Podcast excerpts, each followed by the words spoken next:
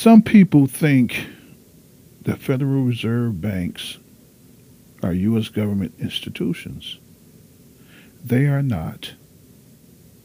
They are private credit monopolies which prey upon the people of the U.S. for the benefit of themselves and their foreign and domestic swindlers and rich and predatory money lenders. The sack of the United States by the Fed is the greatest crime in history. Every effort has been made by the Fed to conceal its powers, but the truth is the Fed has usurped the government. It controls everything here and it controls all our foreign relations. It makes and breaks governments at will. What you had heard was a quote from a congressperson named uh, Louis Thomas McFadden. Welcome to a new episode of Against the Fed. I am your host, Victor E. Cooper.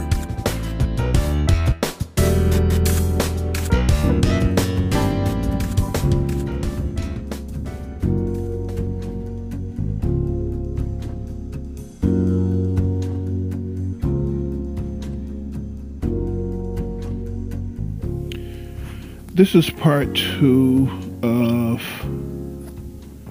an absurd banking system. Um, I think I ended with uh, the discussion of the American Revolution somewhat and the uh, establishment of the. I didn't talk about the establishment of the banking system, of the first central bank. I did talk about money uh, what money is, which is a dollar is rather, 17 uh, uh, per 17 Coinage Act 1792. A dollar is uh, 371.25 grains of silvers, pure silver, 417 grains of standard silver. Now, the reason why I harp on that is to define what a dollar is. To show the intentions of this usurping government. I can't help myself. okay, uh, this government usurped this land, and it's been and this particular government had been usurped by some bankers. Go figure. The reason why I harp on telling people what a dollar is is to show you that the dollar that had been defined it had been defined. Gold silver copper is supposed to be money but we are uh, using so-called paper money is made out of cotton and linen, and our uh, coins are made out of zinc. Go figure. What an insult. What an insult. So we are working for this middleman called the banker to receive linen and copper and zinc. And we're using it as money. Right? We're using that as money linen, linen and copper paper, and zinc. And if it, uh, if it's a penny, I think it's like five percent copper or some type of copper overlay over the pennies, and uh, God knows what else. the the silver coin, so called silver in color only. We're using zinc.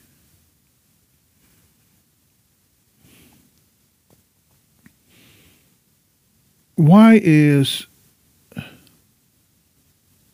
gold and silver so valuable? I want to just touch on that a bit before I discuss uh,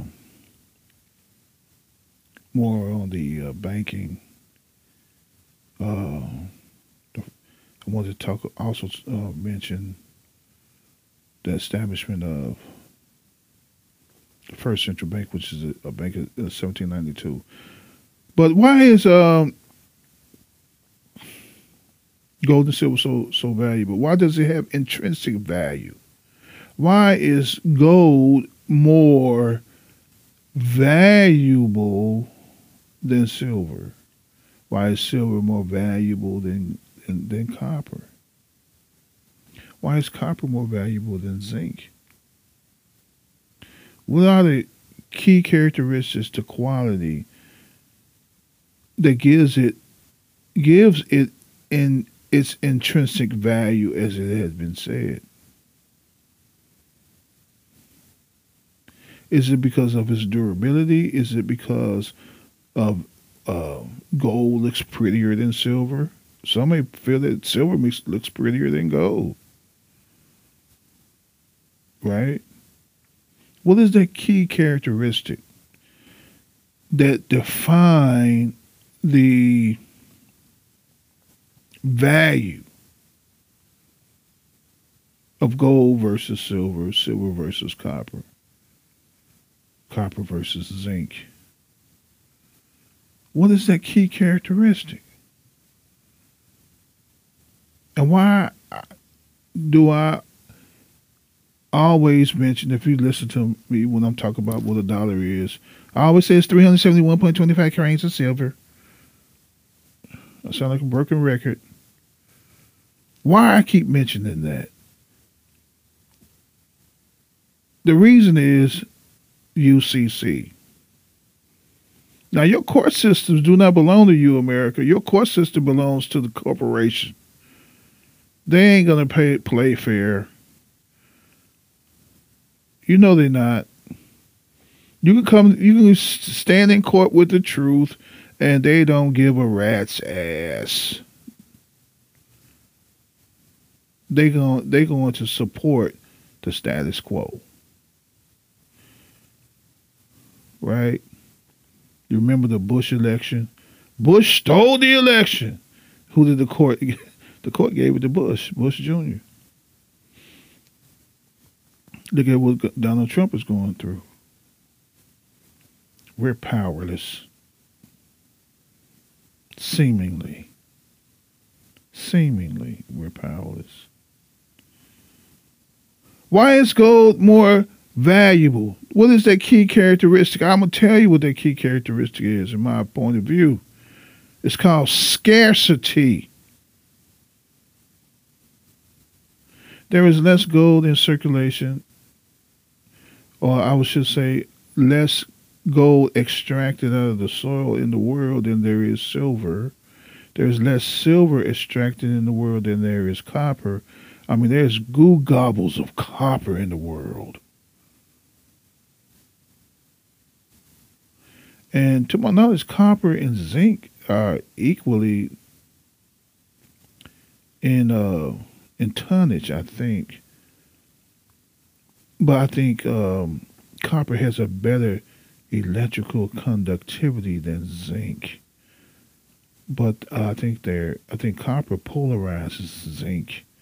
You can use copper on one end of a battery, then use zinc on the other, and you got you know, with some of the electrolytes, you can create a battery. Take a, a zinc nail and take a copper nail and stick it in a lemon. You can you just you just made a battery not very high in wattage, not very high in voltage, but you get you do have some electric electrical conductivity out of that lemon battery. But I digress. Scarcity. If I got the last banana in the world, huh? And everybody is hungry, I can charge whatever I like. Huh?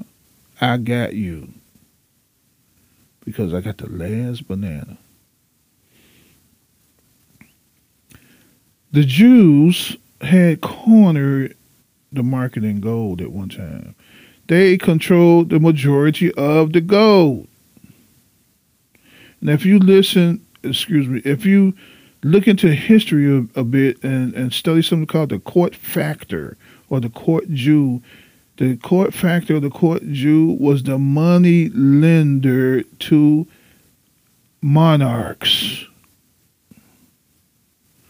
One court factor, and I um, had published it on my YouTube channel, was Oppenheimer.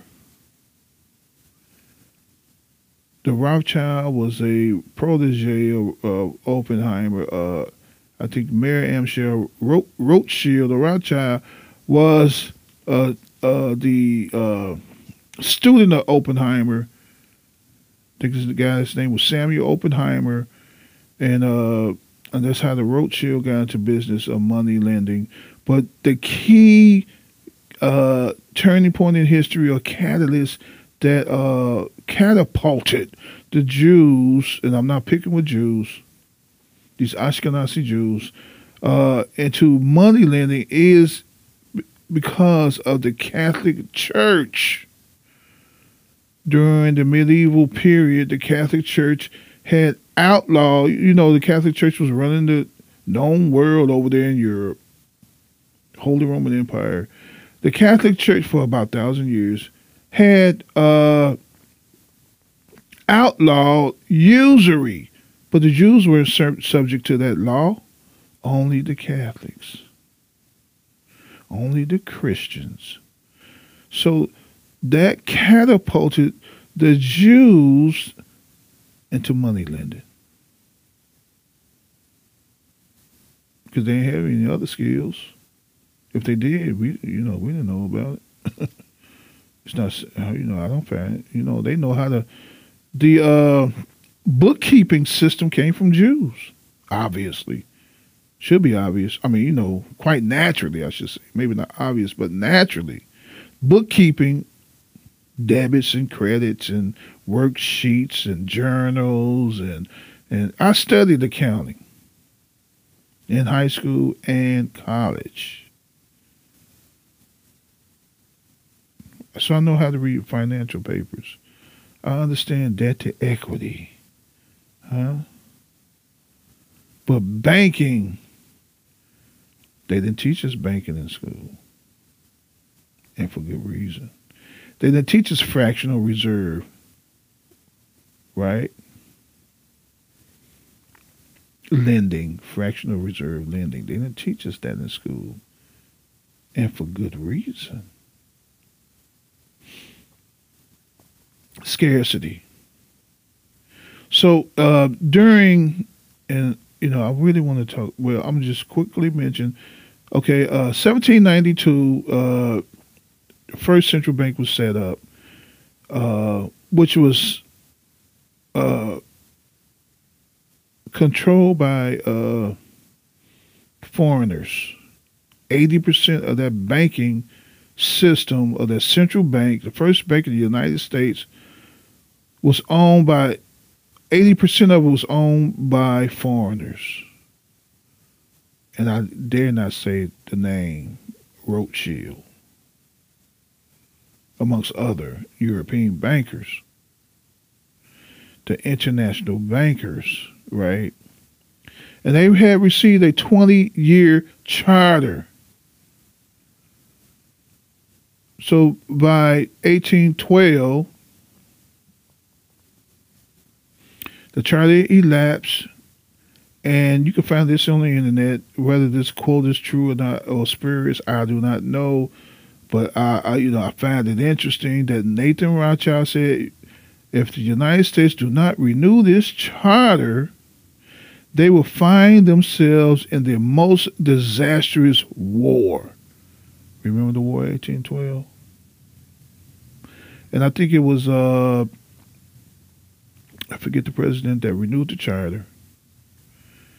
Uh, his, I can't think of his name. Uh, uh, uh, uh James Madison, I believe had renewed the charter, and by 1836, uh, when it expired, you had Andrew Jackson as president of the United States. And Andrew Jackson was the only president that uh, paid off the national debt only president uh, out of all presidents of the United States. He's the only one. Well, they was dealing with real money, gold, silver, copper. By 1836, Andrew Jackson did not renew that charter. And unfortunately, America went into a, de- uh, a, depression. You had something called wildcat banking from 1836 all the way to 1913. Okay? 1913, the establishment of the Federal Reserve banking system. Promulgated by Woodrow Wilson. At one time, I was really hating that guy, but I read his book, A New Freedom. It called for the emancipation of generous energies of the of a people. After reading that book, I have an entirely different view of Mr. Honorable President Woodrow Wilson still took me a bit to say it took a little bit of struggle to say him honorable. But after reading that book, I, it, it, it was an eye opener. Andrew Jackson referred to the central bank, that second central bank, called uh, the second United States, uh, second bank of the United States. Uh, it was a central bank. Uh, he called it the den of thieves, and Andrew Jackson on his deathbed, he said, "I killed the bank." Huh? He didn't want to renew that uh, that charter. He knew it was going to injure the people, but he uh, uh, injure the uh, the masses of people. He knew it. He said, "I would rather go this route than to let these people be in control and send us into deeper debt slavery." And so I'm paraphrasing him, but that was his mindset. He did a good thing, in my opinion. The land was controlled by the people for the most part.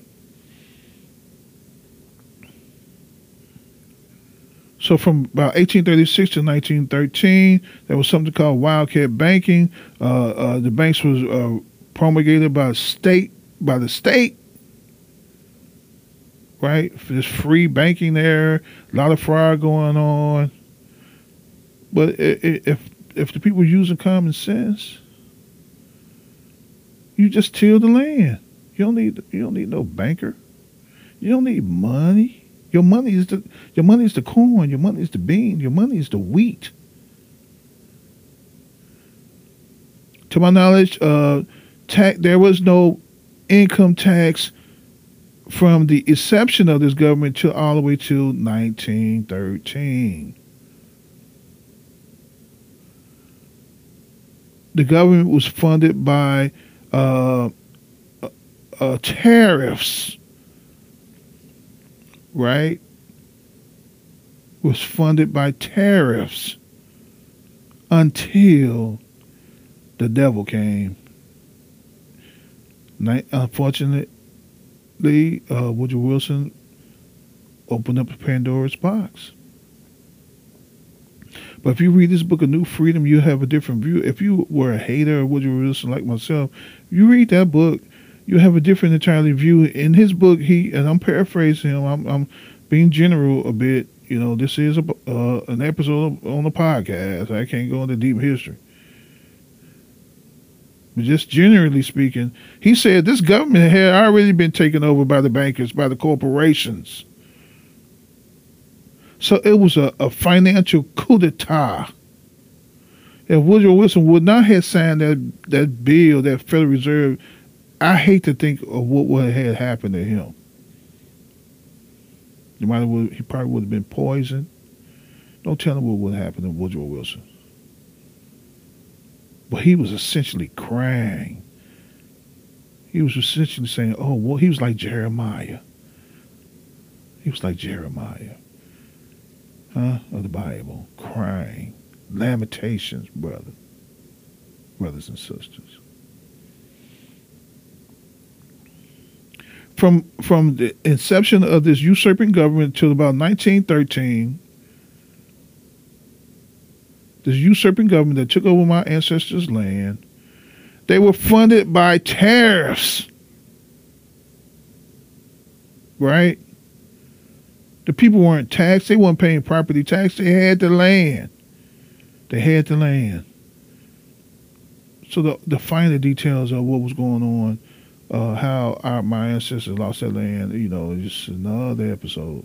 had to dig deep into that history.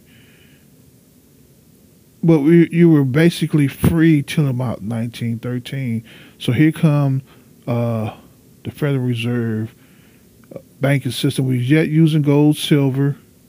I think it was more so gold. Now, from about 18, uh, the late 1800s, the Gilded Age, the robber baron age, that was a very deep turning point in America's financial history. When I when I speak of America, uh, some would exclude the government. I'm really talking about the uh, the common folk. What was going on with the common folk? Uh, J, you had the rise of J.P. Morgan. Around 1873, that's during the Gilded Age, uh, silver was demonetized right? Now, remember what I said about scarcity. There is less gold in circulation than silver, and the farmers needed their silver to meet their debt obligations. During the late 1800s, during the Gilded Age, and they lost their farms. Guess who got the farms? One man's loss is another man's gain. Think about uh, the collapse. I think about the depression of the 1930s. I'm getting a little ahead of myself. But one man's loss is another man's gain, right? So the farmers couldn't meet their debt obligation because this so-called government had demonetized silver. So the money supply, the total amount of currency, total quantity of currency in this in the public's hand at a given point in time, the money supply had co- contracted. Guess who was holding the gold? Because gold was the money. Guess who was holding the gold?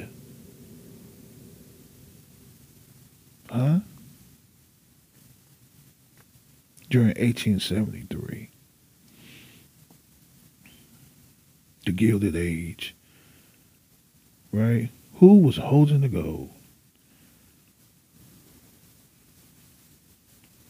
It was the international bankers, for the most part. The Europeans. Huh?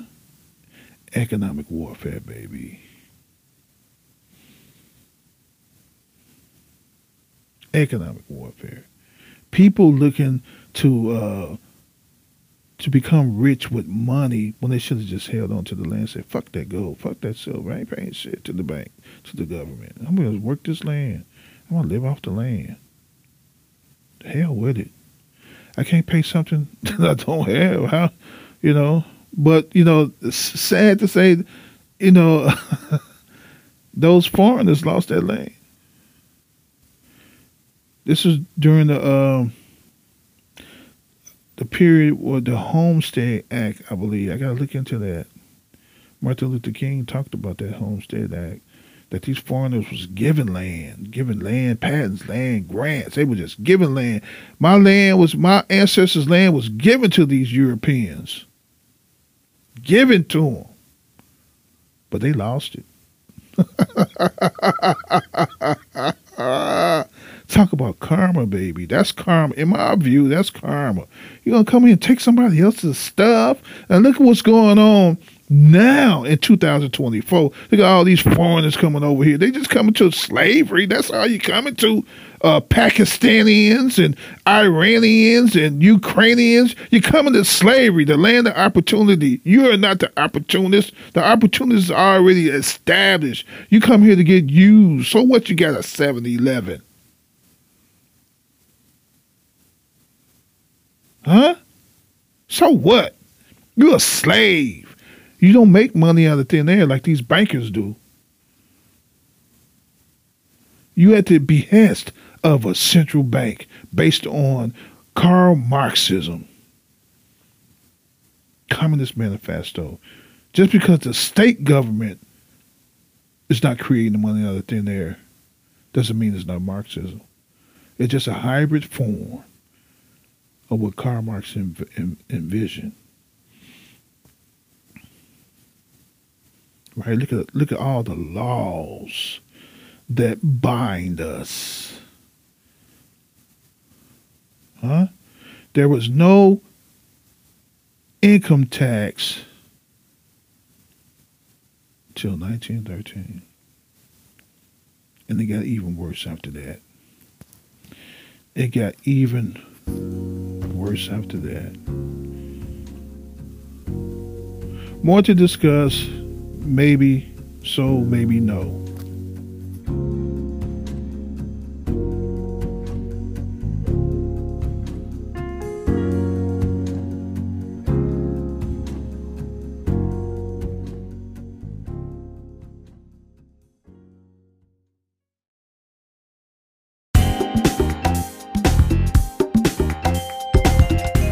This concludes another episode of Against the Fed. I'm your host, Victor E. Cooper.